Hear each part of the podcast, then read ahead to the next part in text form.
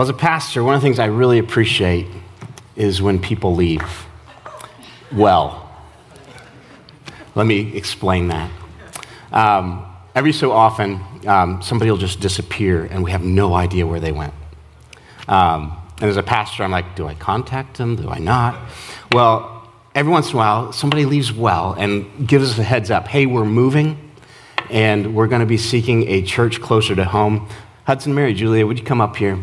Um, they reached out to us a couple weeks ago letting us know they had moved to Spring Hill, which is quite the hike to come all the way up here.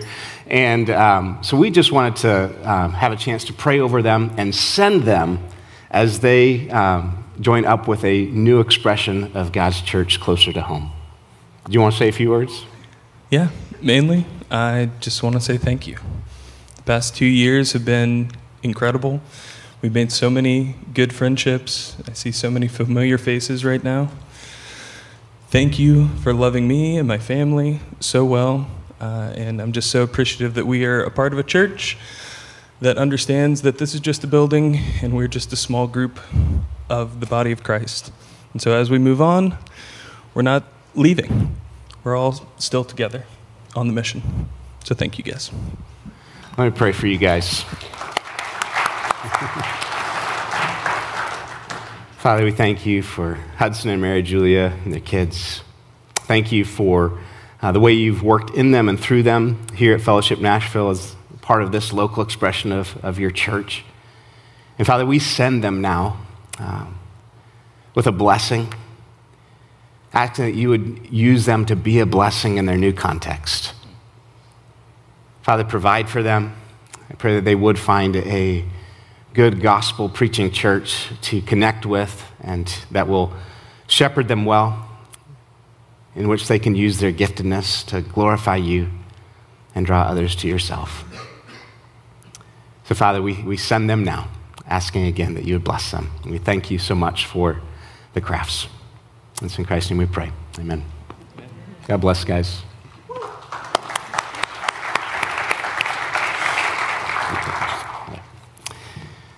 Will you stand with me as we read scripture this morning? Our scripture reading will be from Matthew chapter seven, verses seven through eleven.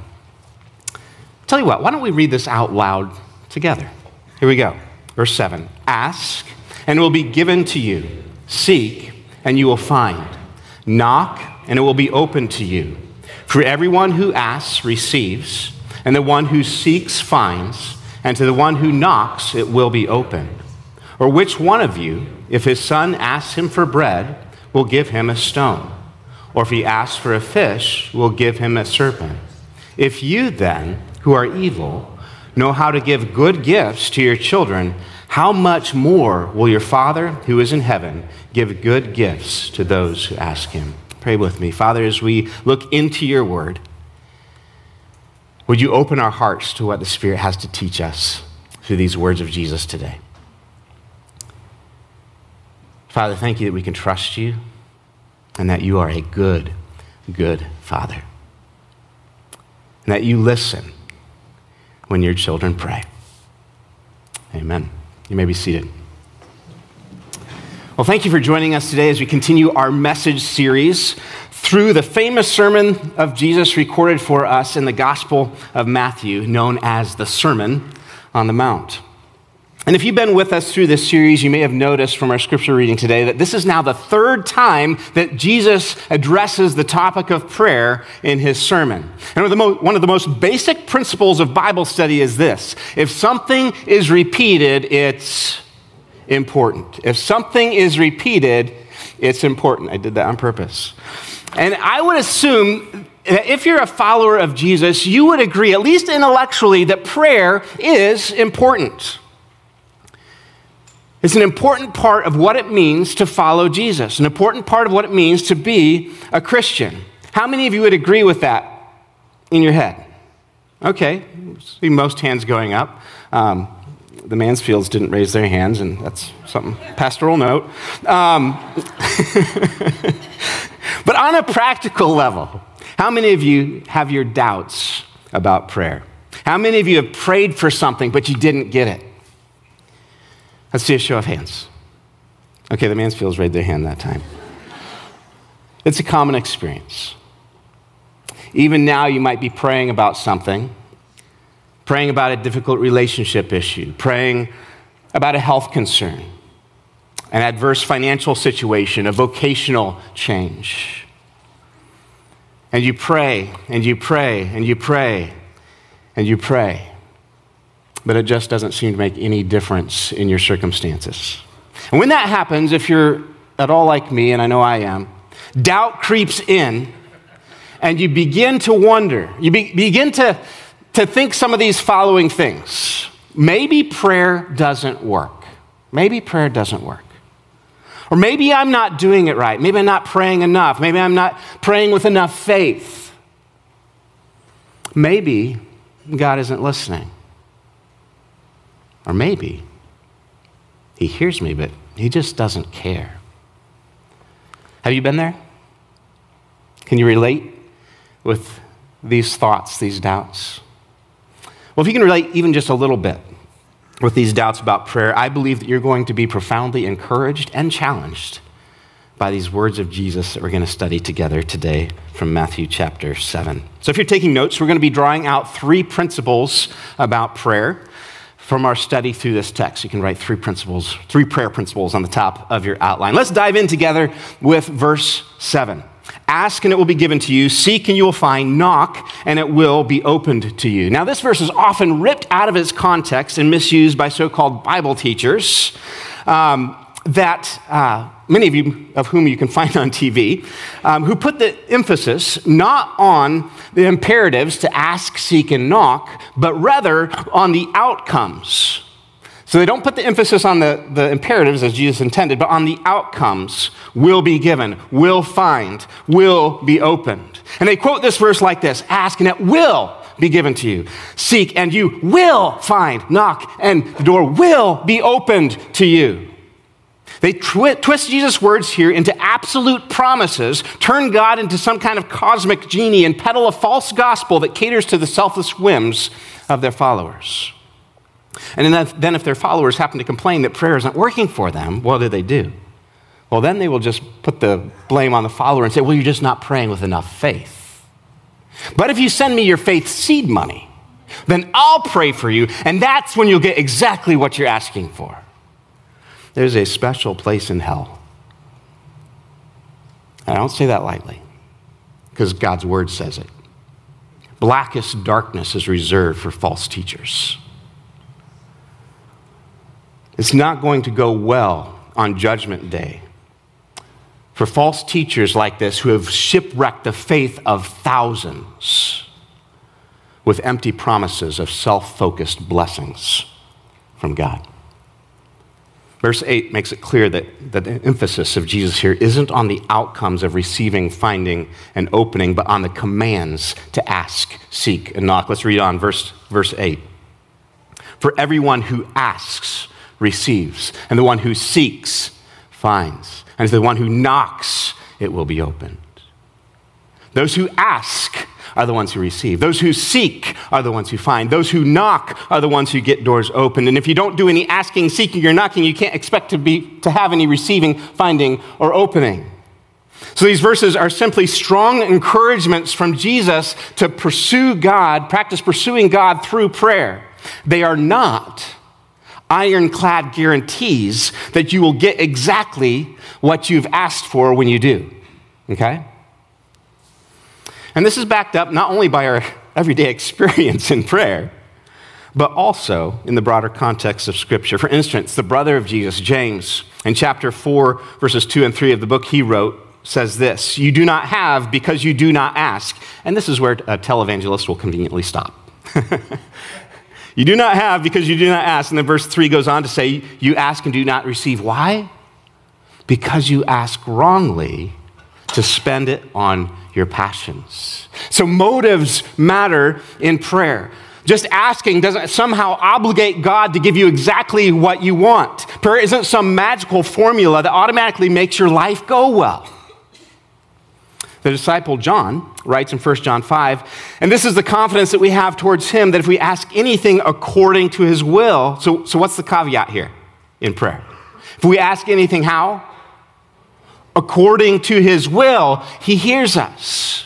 And if we know that he hears us in whatever we ask, we know that we have the requests that we have asked of him. So, our li- so aligning our prayers to the will of God is also important. This is why Jesus instructs us to pray earlier in his sermon, what? Your kingdom come, your will be done. Not my kingdom come, my will be done. To, to pray your kingdom come automatically means my kingdom go. Prayer principle number one. Faith is not a force, and God is not a genie. Faith is not a force, and God is not a genie. Our faith in God doesn't mysteriously bend his will to ours or manipulate the universe to fulfill our desires. In other words, prayer is not simply the Christian version of manifesting, okay? Um, if you're not familiar with manifesting, Google it. It's an interesting cultural phenomenon right now, um, based on the core belief, really, that you are your own God and you can create your own reality through positive thinking. I'm not endorsing it. Uh, it's just a recycled form of monism. But I do point it out because it's very, very similar to how many Christians use prayer to try to manipulate God into doing what they want, get him to do what they want, to bring their own desired outcomes into reality. But faith is not a force, and God is not a genie who pops out of a lamp and grants you all your wishes when you pray. Okay, that being said, before we go any further in our text today, I want you to notice the progression in Jesus' commands or imperatives to ask, seek, and knock. You know, what does a child do when they want something from their parent? Let's assume the child can talk and their parent is present, okay? The child can talk, the parent is present, they want something. What do they do? They ask, they ask. Now, so they, Daddy, can I have a snack? Now, let's say, let's say the parent isn't present, isn't in the room. What does a child do? Well, they go looking for their parent. They seek. And what does a child do when they're looking for their parent and they encounter a closed door because mommy or daddy is just trying to get a moment of quietness to keep their sanity? Those of you with toddlers are, are laughing. I tell you what a child doesn't do. A child doesn't encounter the closed door and immediately think, oh, this closed door must mean that mommy doesn't want to be disturbed right now.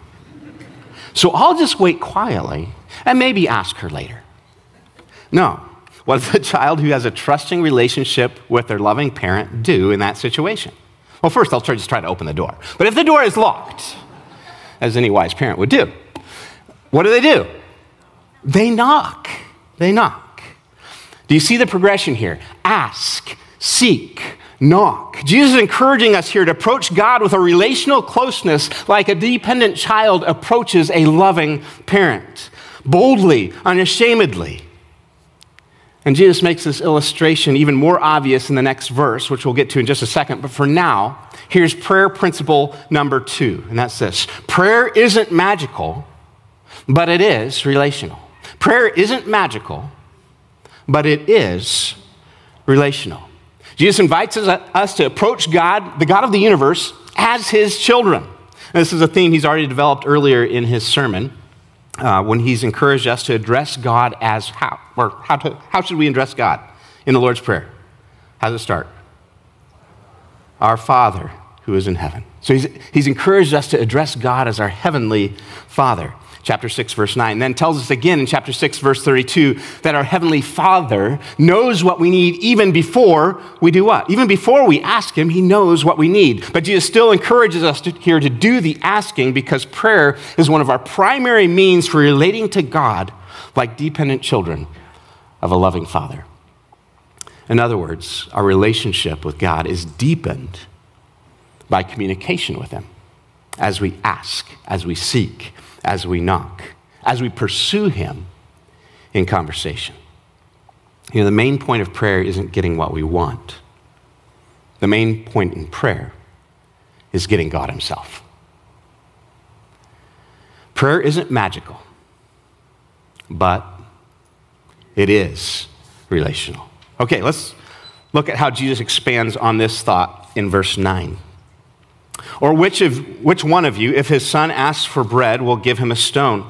Or if he asks for a fish, will give him a serpent? Now, when you stop to think about it, you know, a rounded stone could look a lot like a loaf of bread. But if a child bites down on that, it's going to chip a tooth.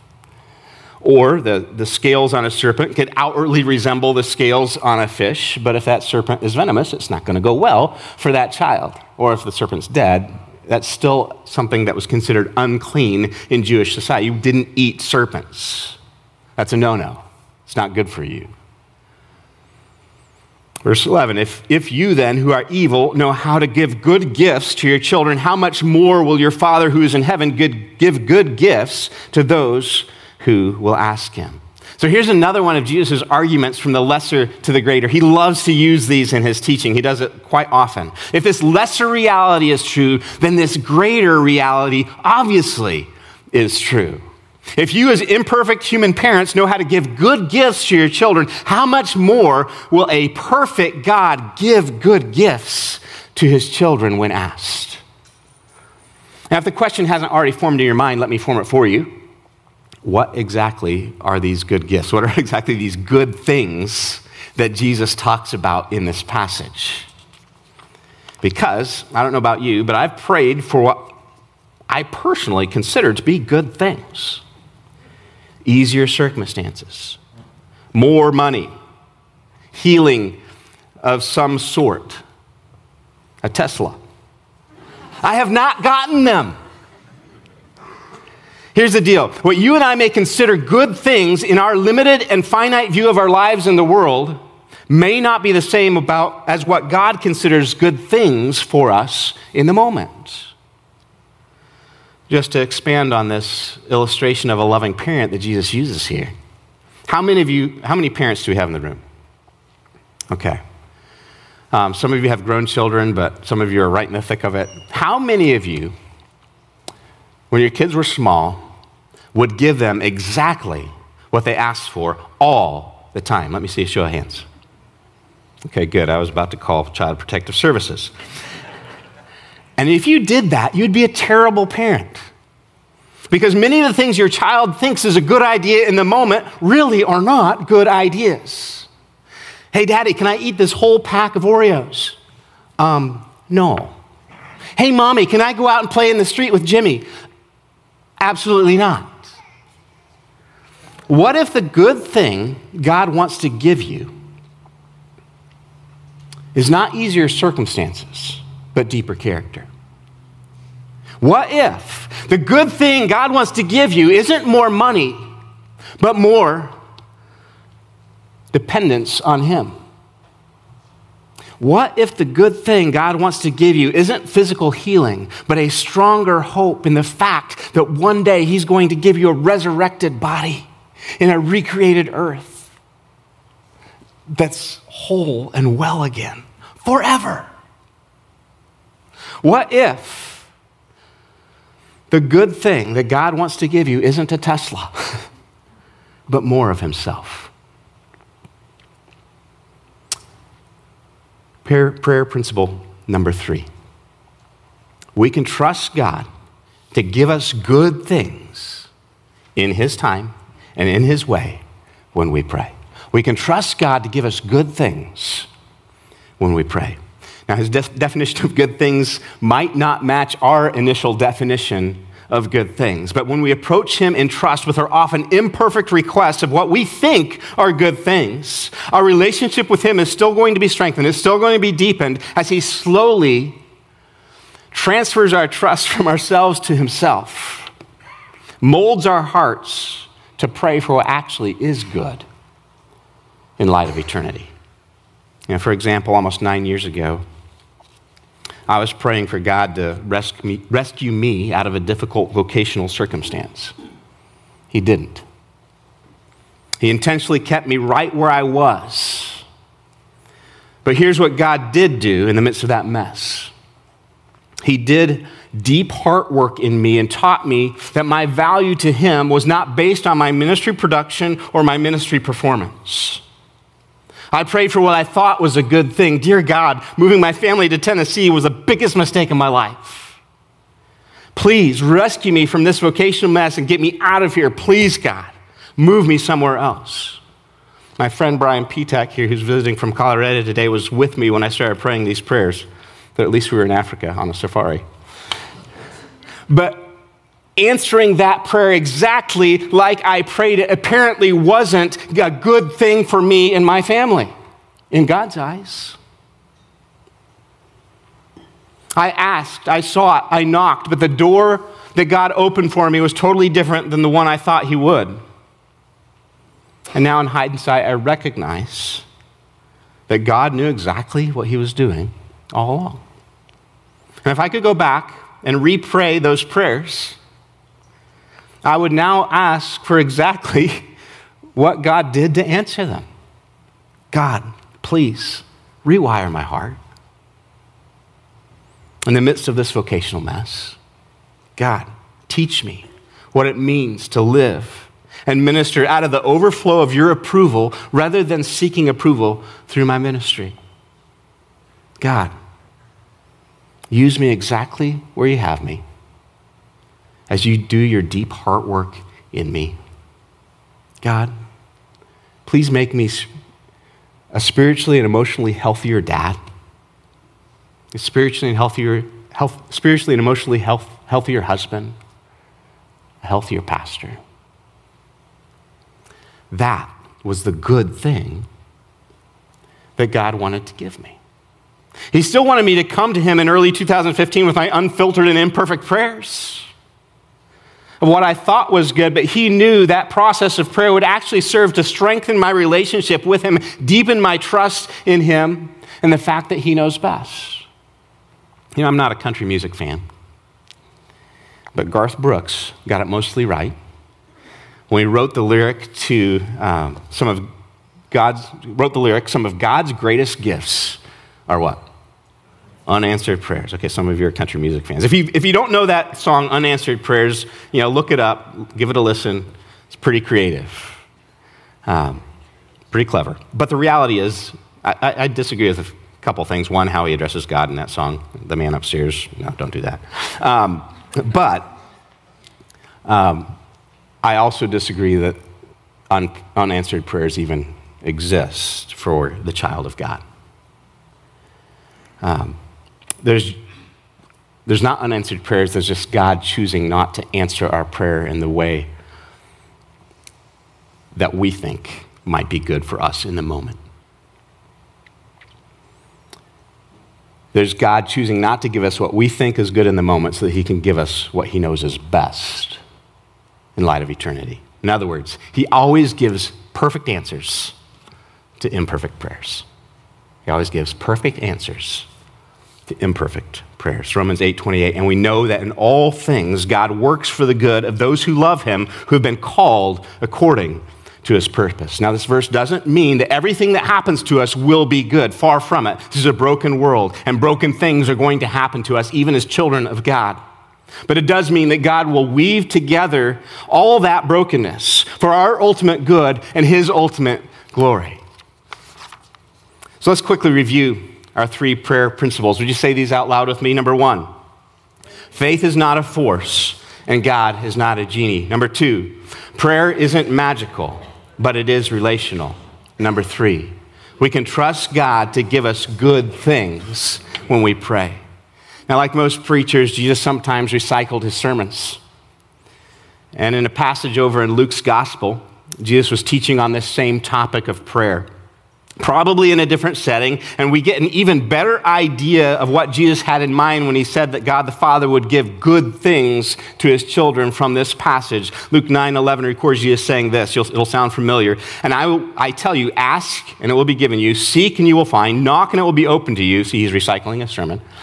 For everyone who asks receives, and the one who seeks finds, and the one who knocks it will be opened. Pretty much the same exact words as we find in the Sermon on the Mount in Matthew's gospel. And then in verse eleven, Jesus says this, which of you fathers, if your son asks for a fish, will give him a snake instead?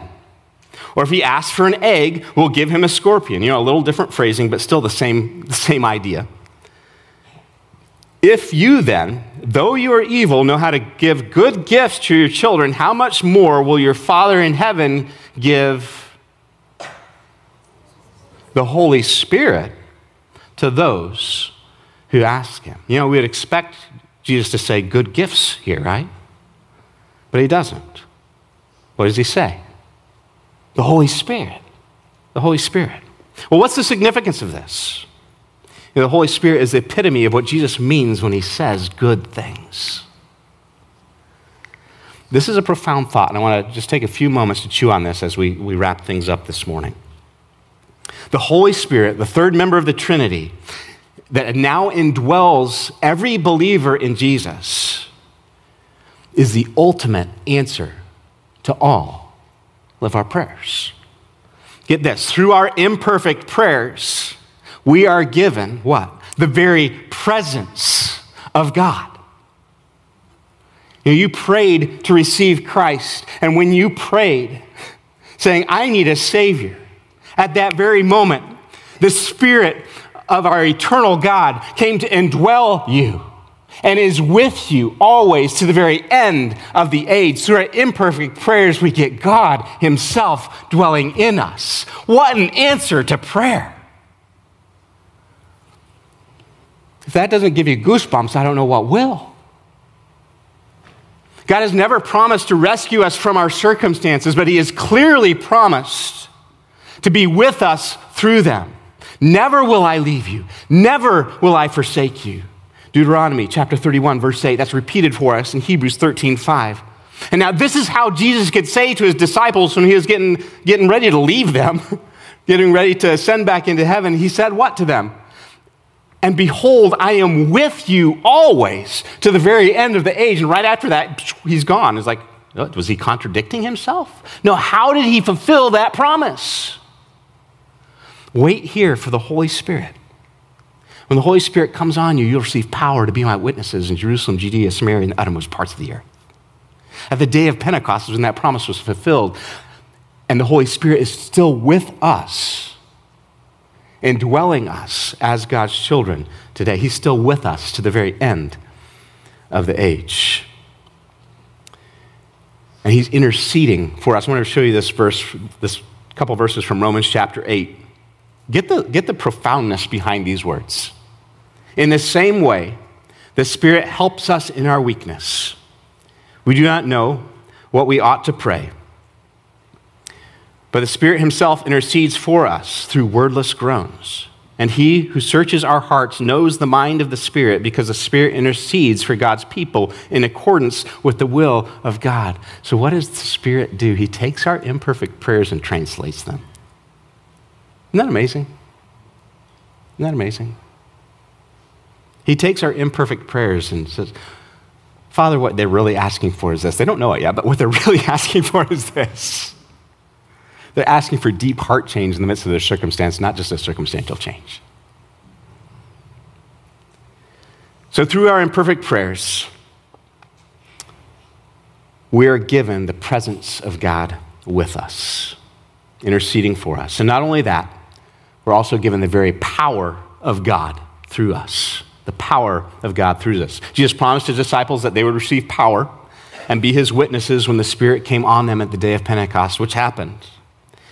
And that same, is, same promise is true of us. The good gift of the Holy Spirit empowers us as Jesus' disciples in the world today to continue the work and ministry of Jesus right now, in the here and now in Nashville, Tennessee.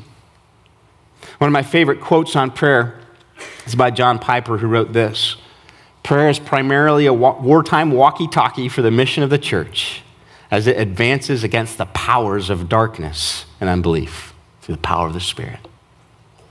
Is it not surprising that prayer malfunctions when we try to make it a domestic intercom to call upstairs for more comforts in the den?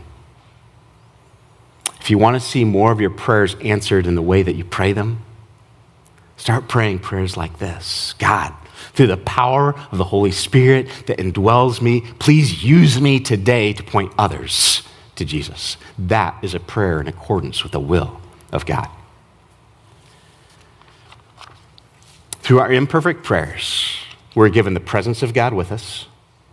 We're given the power of God through us. And thirdly, say this out loud with me, the promise of God in us. Our deepest prayers, my friends, have already been answered. The prayer for salvation from the brokenness in our hearts and salvation from the brokenness in our world has already been answered, and the Holy Spirit is the evidence of that answered prayer. Where do I get that? Ephesians one, thirteen through fourteen. And you also were included in Christ when you heard the message of truth, the gospel of your salvation. When you believed, you were marked in him with a seal. Who? The promised Holy Spirit, who is a deposit guaranteeing our inheritance until the redemption of those who are God's possession, to the praise of his glory. If you've prayed for God to save you from your sin and give you eternal life, then the Holy Spirit in you is the promise that your prayer has already been answered. True, we still live in a broken world. True, we won't be exempt from that brokenness. Given, God is letting the evil run a little longer. But our greatest prayer has already been answered, and we've already been guaranteed eternity with Jesus, our Creator, on a recreated earth. Well, there will be no more sickness. There will be no more sorrow. There will be no more pain. There will be no more crying. There will be no more injustice. There will be no more tragedy. There will be no more hate. There will be no more senseless acts of violence. There will be no more war. There will be no more evil, because King Jesus will be on the throne for the rest of eternity. Amen? Resentment towards God for what we consider to be unanswered prayer often occurs when we overvalue this life and we undervalue what he's given us, eternity with him. This life is a single droplet of water compared to the ocean of eternity. But granted, when we're swimming in the droplet, it feels like the ocean. My friends, never judge God on what happens in the drop of water.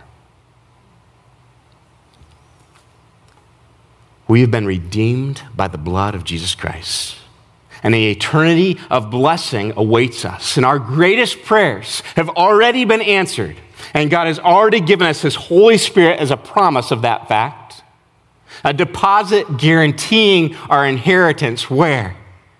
In eternity, as God's children on a recreated earth where all is made new.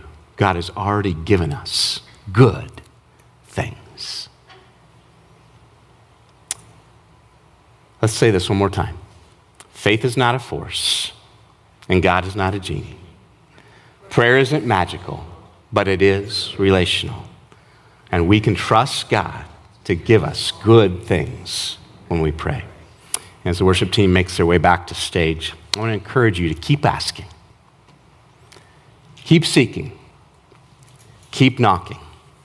As a child of a loving heavenly Father, keep pursuing him through prayer, knowing that he loves you more than you can imagine, knowing that he is working all things together in your circumstances and in your life for your ultimate good and for his ultimate glory. Pray with me. Father, thank you for these words from our Savior.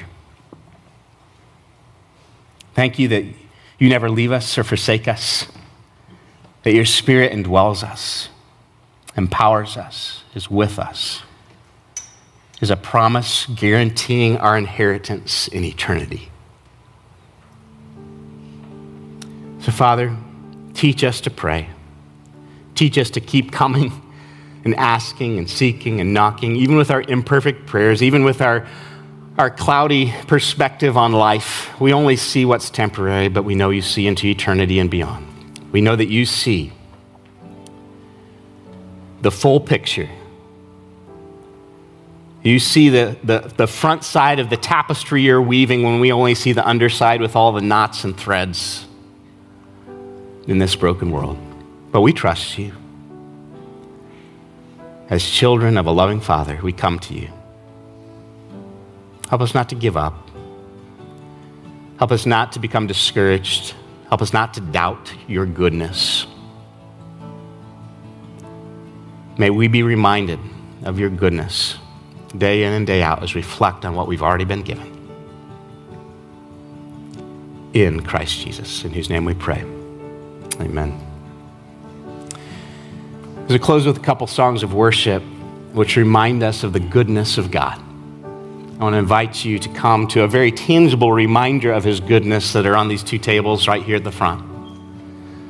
We do this regularly as a body because Jesus commanded us to. When he was with his disciples the night before he went to the cross, he, at that Passover meal, reinterpreted two elements of that meal. He took the, the bread and he broke it and said, this, this bread is my body broken for you. And then he took the cup and he reinterpreted that as well and said, this cup is the new covenant in my blood. As often as you drink it, remember what I'm going to do for you. And they would see that very thing the next day when he hung on the cross, his body breaking, his blood flowing on their behalf as he bore the weight of sin, as he was the Lamb of God that took away the sins of the world. My friends, this is a tangible reminder of how much God loves us and what he did to bring us peace and reconcile, and reconcile us to himself so we could spend eternity with him. So please stand with us as we sing. And as you're ready, come in groups of eight to ten and partake of the table.